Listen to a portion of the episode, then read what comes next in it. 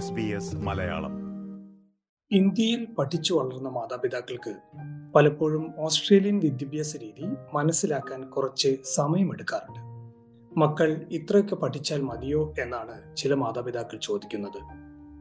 Primary വിദ്യാഭ്യാസത്തിൽ കേരളത്തിലെ പോലെ കുട്ടികൾക്ക് ഹോംവർക്ക് ഇല്ല എന്നും പരീക്ഷകൾ ഇല്ല എന്നുമുള്ള പല ആവലാതികളും മാതാപിതാക്കൾ പ്രകടിപ്പിക്കാറുണ്ട്. സ്കൂളുകളിൽ വെച്ച് തന്നെ കൂടുതൽ കാര്യങ്ങൾ പഠിക്കുന്നത് കൊണ്ട് വീടുകളിൽ പഠനഭാരം കുറയുന്നു എന്നതാണ് ഇതിന്റെ മറ്റൊരു വശം. ഇന്ന് നമുക്ക് കുട്ടികളുടെ വിദ്യാഭ്യാസവുമായി ബന്ധപ്പെട്ട മാതാപിതാക്കളുടെ അഭിപ്രായങ്ങളും ആശങ്കകളും ഒപ്പം അവർ അതിനെ എങ്ങനെ നേരിട്ടു എന്നതിനെ പറ്റിയും കേൾക്കാം. പ്രിയ ശ്രോതാക്കളെ എസ് ബി എസ് മലയാളത്തിൽ ഞാൻ റിൻഡോ ആന്റണി.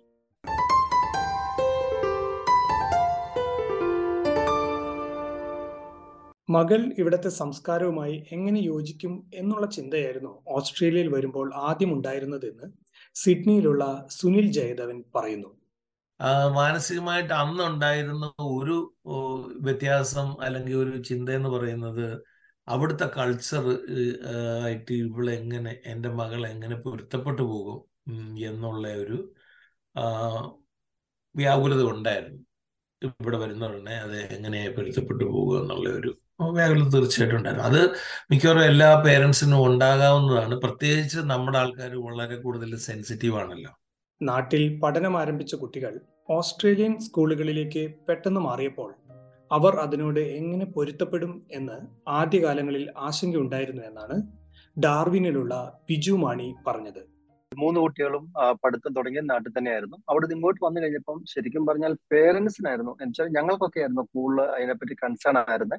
ഇവർക്ക് കുട്ടികൾക്ക് പെട്ടെന്ന് തന്നെ ഇതുമായിട്ട് ഇടപഴകാനോ മറ്റുള്ള ആൾക്കാരുമായിട്ട് ഇടപഴകുവാനും അവർ അവരുടെ ഫ്രണ്ട് അങ്ങനെ കൂട്ട് കൂട്ടാകുവാനും അങ്ങനെ പഠിത്തത്തിലേക്ക് ആ മുഖ്യധാരയിലേക്ക് തന്നെ പെട്ടെന്ന് തന്നെ വരുവാനും വേണ്ടി കഴിഞ്ഞു പക്ഷെ പേരൻസിനൊക്കെ ഒരു ഒരു ഒരു കൺസേൺ ഉണ്ടായിരുന്നു. ഇത് എങ്ങനെയായി എങ്ങനെയാവും എന്നുള്ള കാര്യത്തിൽ ഇന്ത്യയിൽ നിന്നും വന്ന പല മാതാപിതാക്കൾക്കും ഓസ്ട്രേലിയൻ വിദ്യാഭ്യാസ രീതിയെപ്പറ്റി അറിയില്ലായിരിക്കും.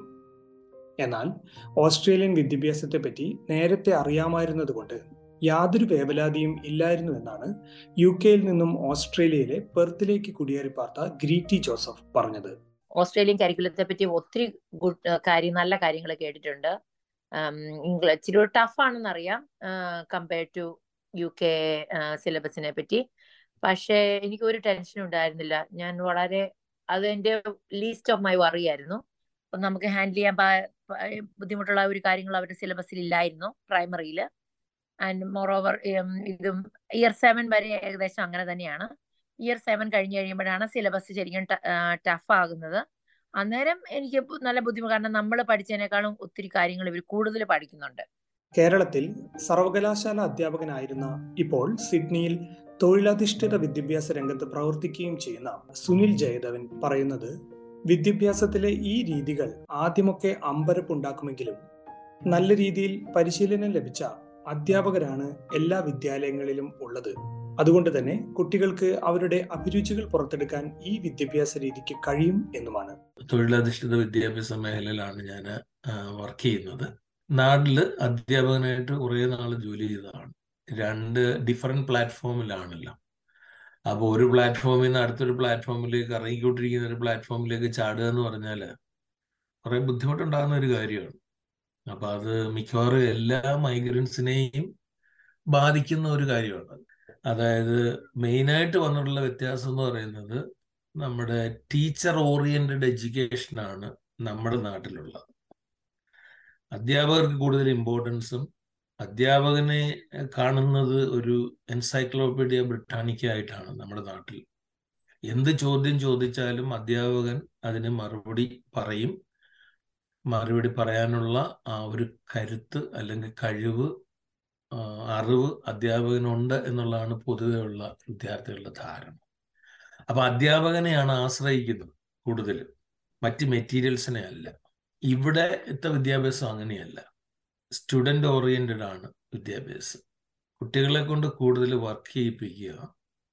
അധ്യാപകൻ ഒരു ഗൈഡായിട്ട് മാത്രം പോവുക വഴികാട്ടിയായിട്ട് മാത്രം പോവുക. അതാണ് ഇവിടുത്തെ രണ്ട് തലത്തിലുള്ള അതായത് ഇപ്പോൾ സ്കൂളിലാണെങ്കിലും യൂണിവേഴ്സിറ്റിയിലാണെങ്കിലും തൊഴിലധിഷ്ഠിത വിദ്യാഭ്യാസ മേഖലയിൽ വൊക്കേഷണൽ എഡ്യൂക്കേഷൻ ഏരിയയിലാണെങ്കിലും മെയിനായിട്ട് വിദ്യാർത്ഥിയെ കൊണ്ട് വർക്ക് ചെയ്യിക്കുക എന്നുള്ളതാണ് ഒരു പ്രധാന ലക്ഷ്യം. പ്രൈമറി വിദ്യാഭ്യാസത്തിൽ നിന്നും ഹൈസ്കൂളിലേക്ക് കടക്കുമ്പോൾ ഒരേ വിഷയം തന്നെ പല രീതിയിൽ തെരഞ്ഞെടുത്ത് പഠിക്കാം എന്നുള്ളത് അവരുടെ മുന്നോട്ടുള്ള വളർച്ചയ്ക്ക് വലിയ ഗുണം ചെയ്യുമെന്നാണ് കാൻബറിയിലുള്ള ബിനോദ് ചെട്ടിയാക്കുന്നേൽ പറയുന്നത്.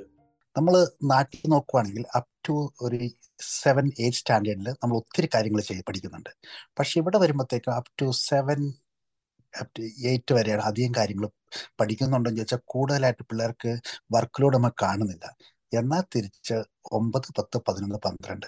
ഈ കലകളെ ഭയങ്കര വർക്ക് ലോഡാണ് പിള്ളേർക്കുള്ളത്. അത് തന്നെ ഇത് പല രീതിയിലാണ്. നമ്മളിപ്പോൾ ഒരു ക്ലാസ് സെറ്റ് ചെയ്തേക്കുന്നത്. നമ്മുടെ കേരളത്തിലൊക്കെ ആണെങ്കിൽ ഇപ്പം നയൻ ടെൻ ലെവൻ ട്വൽവ് എല്ലാവർക്കും ഒരേപോലെയുള്ള വർക്ക് ലോഡാണല്ലോ കൊടുത്തേക്കുന്നത്. ഇവിടെ തന്നെ ഒരു ക്ലാസ്സിൽ രണ്ടും മൂന്നും തരത്തിലുണ്ടാവും. ഫോർ എക്സാമ്പിൾ നമുക്ക് മാത്സിനാണെങ്കിൽ നമുക്കൊരു കുട്ടിക്ക് ഇയർ ലെവനിലും ട്വൽവിലും എടുക്കുമ്പോൾ അവന് മൂന്ന് തരത്തിലുള്ള മാത്സ് എടുക്കാം. ഒന്ന് സ്പെഷ്യലിസ്റ്റ് മാത്സ് എന്ന് പറയും. വേറൊന്ന് സ്പെഷ്യലിസ്റ്റ് മെത്തേഡ്സ് ഉണ്ടാവും. വേറൊന്ന് മെത്തേഡ്സ് ഉണ്ടാവും. സാധാരണഗതിയിൽ ഇവർ ഫോക്കസ് ചെയ്യുന്ന മെത്തേഡ്സ് എന്നാണ് സാധാരണ ഒരു ആവറേജ് ലെവലിലെ മാത്സ് പറയുന്നത്. അത് നമ്മുടെ ഡേ ടു ഡേ ലൈഫിൽ വേണ്ട ഇപ്പം മൾട്ടിപ്ലിക്കേഷൻ അഡീഷന് നമുക്ക് ഏത് ട്രേഡിലാണോ വർക്ക് ചെയ്യുന്നത്. ഒരുവിധം സാധാരണ നമുക്ക് നമ്മുടെ ഡേ ടു ഡേ ലൈഫിൽ അപ്ലൈ ചെയ്യാൻ പറ്റുന്ന മെത്തേഡ്സ് വരുന്നത്.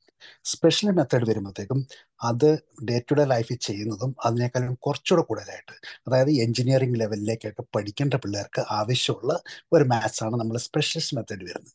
സ്പെഷ്യലിസ്റ്റ് മാത്സ് എന്ന് പറയുകയാണെങ്കിൽ പ്യുവർലി നമ്മളിപ്പം കൂടുതലായിട്ട് ഫിസിക്സിന്റെ ലെവലിലും മാത്സിന്റെ ലെവലിലും റിസർച്ച് ചെയ്യേണ്ട പിള്ളേർക്കാണ് പഠിക്കുന്നത്.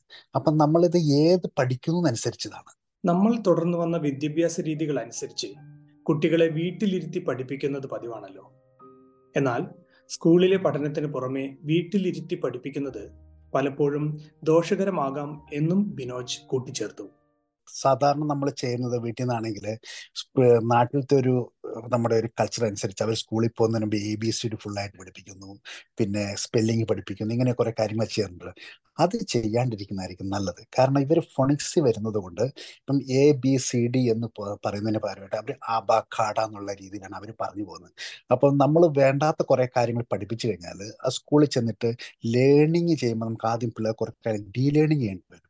അത് അവർക്കൊരു ബുദ്ധിമുട്ടായിട്ട് വരും. അപ്പൊ അതുകൊണ്ട് അധികം കാര്യങ്ങൾ നമ്മൾ സ്കൂളിലേക്ക് പോകുമ്പോൾ അത് ഇയർലി സ്റ്റേക്ക് പോകുമ്പോൾ അധികം കാര്യങ്ങൾ പഠിപ്പിക്കാണ്ടിരിക്കുന്നതാണ് നല്ലത്. കുട്ടികൾക്ക് സ്വതന്ത്രമായി ചിന്തിക്കാനും പഠിക്കാനും അവസരം ഒരുക്കുക വഴി അവർ പുതിയ രീതികളോട് വളരെ പെട്ടെന്ന് യോജിക്കുമെന്നാണ് സുനിൽ ജയദേവൻ പറയുന്നത്. നമ്മൾ വരയ്ക്കുന്ന വരയിലേക്ക് അവരെ കൊണ്ടുപോകാനാണ് നമ്മൾ ശ്രമിക്കുന്നത്. അപ്പൊ അവർ മറ്റൊരു വ്യക്തിയാകുക അല്ലെങ്കിൽ എന്റെ ഒരു പ്രതിബിംബമായി വരികയത്തേ ഉള്ളൂ. അതല്ല നമ്മൾ എല്ലാ വ്യക്തികളെയും വ്യക്തമായിട്ട് കാണണം. നമ്മളുടെ കുട്ടികളാണെങ്കിൽ പോലും അവർ ഇൻഡിവിജ്വൽ അല്ലേ? ആ ഒരു ഇൻഡിവിജ്വൽ വളർന്നു വരുന്ന സാഹചര്യവും ഇന്നത്തെ അത് നമ്മുടെ പല ചിന്താഗതികളും നമ്മൾ പുറകോട്ട് പോകും നമ്മുടെ ഏജ് വെച്ച്. നമ്മൾ അത് അടിച്ചേപ്പിക്കലായി പോകും. അപ്പൊ എന്താ നമ്മൾ ചെയ്യുന്നത് കഴിഞ്ഞാൽ നമ്മൾ അവരെ പുറകോട്ട് പിടിക്കുക. അത് പാടില്ല. നമ്മൾ കുട്ടികളുടെയും നവീനമായിട്ട് എന്താ ഉള്ളത് അത് പഠിക്കാനായിട്ട് നമ്മൾ പ്രോത്സാഹിപ്പിക്കുക അവരെ. സ്കൂൾ പഠനത്തോടൊപ്പം തന്നെ കായിക വിനോദങ്ങൾക്കും ഓസ്ട്രേലിയയിൽ പ്രാധാന്യമുണ്ട്. ജോലി തിരക്കുകൾക്കിടയിലും അതിന് സമയം കണ്ടെത്തുന്നത് പ്രധാനമാണെന്നാണ് ഗ്രീറ്റി ജോസഫ് പറയുന്നത്. സ്പെൻഡ് ചെയ്യുന്നത് പിള്ളേരുമായിട്ട് അത് ബുദ്ധിമുട്ടുണ്ടായിരുന്നു. കാരണം ഞാനൊരു ഷിഫ്റ്റ് വർക്കറാണ്. അപ്പം അത് സർട്ടലി ഒരു എഫക്റ്റ് ഉണ്ട്. പക്ഷെ നമ്മൾ നമ്മുടെ ബെസ്റ്റ് ചെയ്യുന്നു. കാരണം നമ്മളിപ്പോൾ ഇവിടെ ഇങ്ങോട്ട് മൂവ് ചെയ്ത് മൈഗ്രേറ്റ് ചെയ്ത് വന്നവരാണ്. അപ്പം നമുക്ക് കുറച്ച് ബുദ്ധിമുട്ടുകൾ ഉണ്ടാവുമല്ലോ. അത് പാർട്ട് ഓഫ് ഇറ്റ് എന്നുള്ള രീതിയിൽ നമ്മൾ അത് അക്സെപ്റ്റ് ചെയ്ത് മുന്നോട്ട് പോവുക. പിന്നെ കാരണം നമുക്ക് വീട്ടിൽ വന്നാൽ കുട്ടികളെ പിക്ക് ചെയ്യണം. നമ്മുടെ വീട്ടിലെ പണികളെല്ലാം നമുക്ക് കുക്കിംഗ് ക്ലീനിങ് ഇതുണ്ട്. ജോലിക്ക് പോകണം അപ്പൊ അങ്ങനെ കുറെ കാര്യങ്ങൾ ഉള്ളത് കൊണ്ട് നമുക്ക് നല്ല ബുദ്ധിമുട്ടുണ്ട്.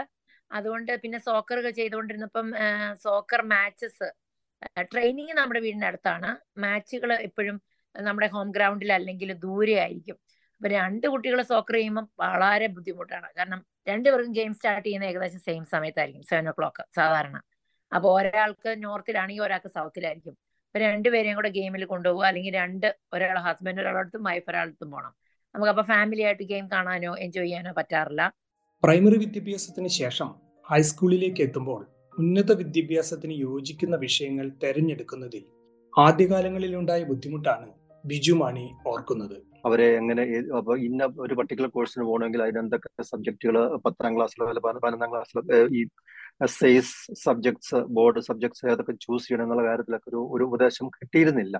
പക്ഷേ വളരെ ലേറ്റ് ആയിട്ടായിരുന്നു അങ്ങനെയുള്ള ഒരു ഉപദേശമൊക്കെ ഞങ്ങൾക്ക് കിട്ടിയത്. കാര്യം മെഡിസിന് പോകണമെങ്കിൽ ഇന്ന എയ്റ്റ് ഇത്ര വേണമെന്നും അല്ലെങ്കിൽ അതിന് പറ്റുന്ന കോഴ്സ് ഇന്നതൊക്കെ ആയിരിക്കണമെന്നും അതല്ലെങ്കിൽ ഒരു റിസർച്ച് ആണ് ഒരാളുടെ മനസ്സിലുള്ളെങ്കിൽ അയാളിന് പറ്റിയ കോഴ്സുകൾ ഏതൊക്കെയായിരുന്നു അതിന് പറ്റിയ സൈസ് സബ്ജക്ട്സ് ഏതൊക്കെയായിരുന്നു ഒക്കെ ഒരു ആ സമയത്ത് കിട്ടുന്നില്ല. പക്ഷെ ഇപ്പം ഞാൻ പുറകോട്ട് നോക്കുമ്പോഴത്തേക്ക് നമുക്ക് വളരെയധികം റിസോഴ്സുകൾ ഇപ്പം കാണാൻ വേണ്ടിയിട്ട് പ്രത്യേകിച്ച് ഞങ്ങൾ ഇപ്പോൾ ഉള്ള സ്ഥലത്ത് ഡാർവിനിലൊക്കെ ആയാലും എല്ലാ സ്കൂളുകളിലും തന്നെ കോർഡിനേറ്റേഴ്സും ഒക്കെ ഉണ്ട്. പാത്വേ കോർഡിനേറ്റേഴ്സും അതല്ലെങ്കിൽ അങ്ങനെയുള്ള ഹെൽപ്പ് പ്രൊവൈഡ് ചെയ്യാൻ വേണ്ടിയിട്ട് ഇപ്പോൾ ആൾക്കാർ ഉണ്ട് ഉള്ളതായിട്ട് ഞാൻ കാണുന്നു. ഓസ്ട്രേലിയയിലേക്ക് കുടിയേറി പാർത്ത മലയാളികൾക്ക് മാത്രമല്ല മറ്റു രാജ്യങ്ങളിൽ നിന്നും വന്നവർക്കും വേറെ സംസ്കാരങ്ങളിൽ നിന്നും വന്നവർക്കും ഇത് മറ്റൊരു അനുഭവമായിരുന്നു. ഇങ്ങനെ പല സംസ്കാരങ്ങളിൽ നിന്നും ഉള്ളവർ ഒരുമിച്ച് ഒരു ക്ലാസ്സിൽ പഠിക്കുമ്പോൾ പഠനത്തോടൊപ്പം തന്നെ അവരുടെ ചിന്തകൾ വളരുമെന്നും അവർക്കിടയിലെ അതിർവരമ്പുകൾ ഇല്ലാതാകുമെന്നും സുനിൽ ജയദേവൻ പറയുന്നു. പല സ്കൂളുകളിലും പല മേഖലകളിലും ഈ വിവിധ രാജ്യത്തെ ഉള്ളതും വിവിധ സംസ്കാരത്തിലുള്ളതുമായ കുട്ടികൾ ഉണ്ടെങ്കിലും ഈ പറഞ്ഞ ഒരു ബെൽറ്റ് പലരിലും എനിക്ക് കാണാൻ കഴിഞ്ഞിട്ടുണ്ട്. കാരണം മാതാപിതാക്കൾ കൊടുക്കുന്ന ഈ ഇൻട്യൂഷൻ അതായത് കൂടുതലായിട്ട് കൊടുക്കുന്ന ഫോഴ്സിൽ അവർ പലപ്പോഴും പലരുമായിട്ട് മിങ്കിൾ ചെയ്യാതിരിക്കുന്നുണ്ട്. ഒരുമിച്ചിരുന്നു എന്ന് പറഞ്ഞിട്ട് കാര്യമായില്ല. ഒരുമിച്ച് കളിച്ചു എന്ന് പറഞ്ഞിട്ട് കാര്യമായില്ല. അവരൊരുമിച്ച് സഹകരിക്കാനും ഒന്നാകാനുമുള്ള ഒരു ഒരു അവസരം സ്കൂളുകളിൽ ഉണ്ടാകണം തീർച്ചയായിട്ടും. അത് വളരെ ഗുണം ചെയ്യും. അതിന് തന്നെയാണല്ലോ നമ്മൾ ഈ യൂണിഫോം എന്ന് പറയുന്ന സംവിധാനം തന്നെ വെച്ചിരിക്കുന്നത് അതിനു വേണ്ടിയാണ്. നമ്മൾ സ്കൂളിൽ വരുമ്പോൾ നമ്മുടെ സംസ്കാരവും നമ്മുടെ ജാതിയും നമ്മുടെ പിന്നെ എന്തുവാണ് ജിയോഗ്രഫിക്കൽ ബൗണ്ടറി എല്ലാം കടന്നിട്ട് നമ്മൾ ഒരേ വസ്ത്രം ധരിച്ച് ഒരേ പാഠപുസ്തകങ്ങളും ഒരേ ഭാഗമായിട്ടല്ലേ സ്കൂളിൽ വരുന്നത്. അപ്പൊ നമ്മൾ അവിടെ നിന്ന് ഒന്നാകണം. ആ ഒന്നായി കഴിഞ്ഞാലേ ഈ പറഞ്ഞ ബെനിഫിറ്റ് കിട്ടത്തുള്ളൂ. ശ്രോതാക്കളെ ഓസ്ട്രേലിയൻ വിദ്യാഭ്യാസത്തെ പറ്റിയുള്ള മാതാപിതാക്കളുടെ ആശങ്കകളും അവർ അതിനെ എങ്ങനെ നേരിട്ടു എന്നുമാണ് ഇതുവരെ നിങ്ങൾ കേട്ടത്.